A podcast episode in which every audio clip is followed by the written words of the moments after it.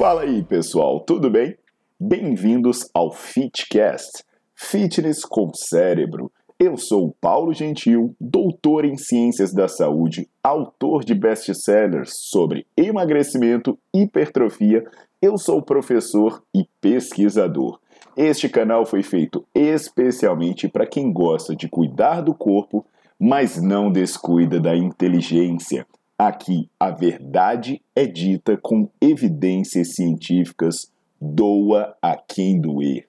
Não esqueçam de seguir o canal e divulgar. E também eu convido vocês para olhar os links na descrição do canal para ver as minhas aulas, meus livros e também me buscar nas redes sociais.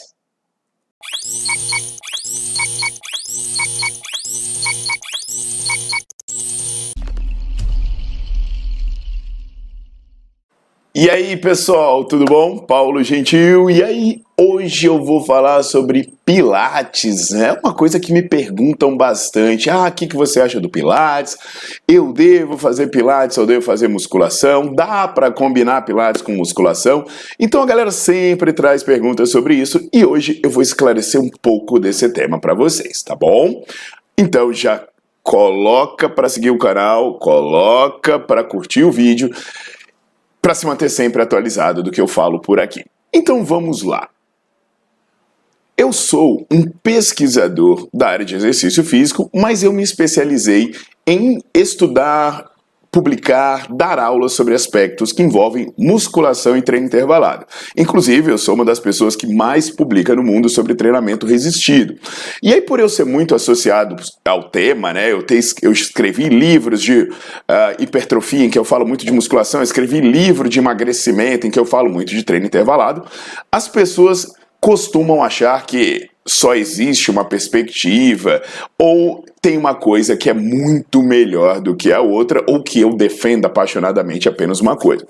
Mas a realidade é que não é bem assim. Eu sou um grande apaixonado por atividade física, eu amo artes marciais, eu amo esportes coletivos, eu amo esporte outdoor, esportes na água, esporte de prancha. Afinal, eu sou hiperativo, eu gosto de uma pancada de coisa. Só não gosto de picaretagem, né? E aí, uma coisa interessante quando a gente estuda, né, é que a gente começa a ampliar as perspectivas. Por exemplo, coisas que a gente foi aprendendo. Uh, a gente começou a entender que o músculo ele precisa de estímulo. E o estímulo, ele pode de diversos meios. Por exemplo, a gente tem estudo em que a pessoa faz exercício sem carga nenhuma e ela tem hipertrofia, ganho de força. A gente tem estudo que a gente usa bicicleta e a pessoa ganha força. Então, começou a perder um pouco o sentido dessa história de dizer assim, essa atividade é boa ou essa atividade é ruim.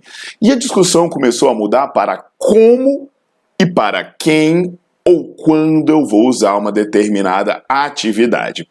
E aí, o Pilates vai ser apresentado dentro dessa perspectiva. E eu vou fazer isso começando a tratar de um estudo. É um estudo de pesquisadores espanhóis que ele buscou avaliar se o Pilates seria eficiente em aumentar a confiança no equilíbrio, reduzir o medo de queda e melhorar a postura de mulheres idosas. Nesse estudo, que envolveu 110 mulheres com uma idade média de 69 anos, teve um grupo que fez pilates e um grupo controle, e o exercício era feito três vezes por semana por 12 semanas. O estudo vai ficar aí na legenda para você ler depois, para você ir atrás. Inclusive aqui no meu canal eu tenho um vídeo explicando como encontrar os artigos científicos e baixar, e aí depois você se aprofunda se quiser saber mais detalhes. Mas o que aconteceu então? Pegou esse grupo de mulheres mulheres e botou elas para fazer pilates.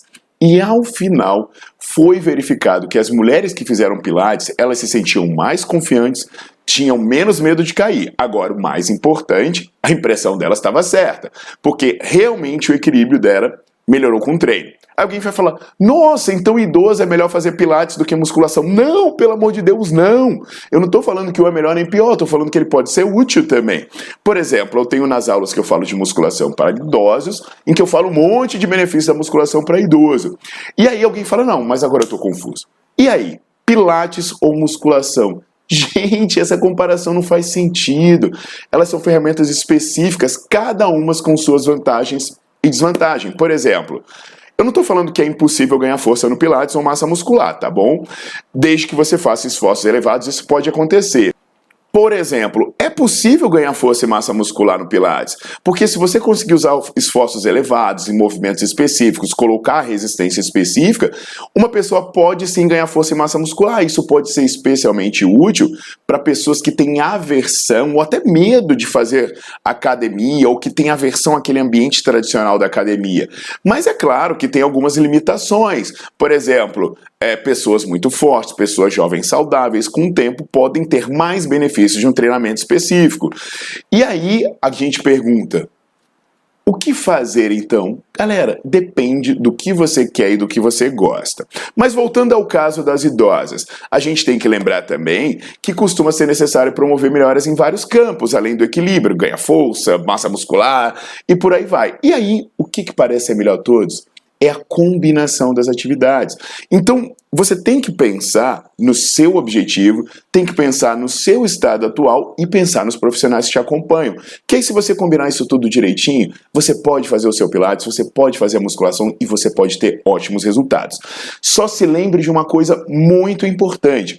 O músculo ele precisa de uma dose adequada de estímulo e de uma recuperação adequada. Então, por exemplo, se você está fazendo um modelo de Pilates muito intenso, você vai ter que certamente ajustar o seu treino de musculação, a sua recuperação, para você não ter excesso de estímulo com uh, pouca recuperação para determinados grupamentos musculares. Agora, se os dois profissionais, se as modalidades estiverem bem integradas, você vai ter o melhor dos mundos, fazendo tudo e sendo feliz. Então, Devo ou não devo fazer pilates? Se você gosta, eu não vejo nenhum problema. Simplesmente adeque aos seus objetivos e adeque a tudo que você faz e vai ser feliz fazendo o que você gosta. Tá legal, pessoal? Então compartilha aí com quem tinha essa dúvida, já bota para seguir o canal, deixa o seu like no vídeo e lembra, eu falei sobre um monte de coisa aqui, sobre dose de treino, recuperação, idosos. Tudo isso está muito bem explicado em aulas completas no Nerdflix. É um canal de aulas que eu tenho em que você paga uma assinatura mensal que é micharia e você pode assistir sempre que você quiser dezenas de aulas e ler centenas de artigos. Então aguardo a sua visita lá e aguardo vocês na próxima. Tchau, tchau.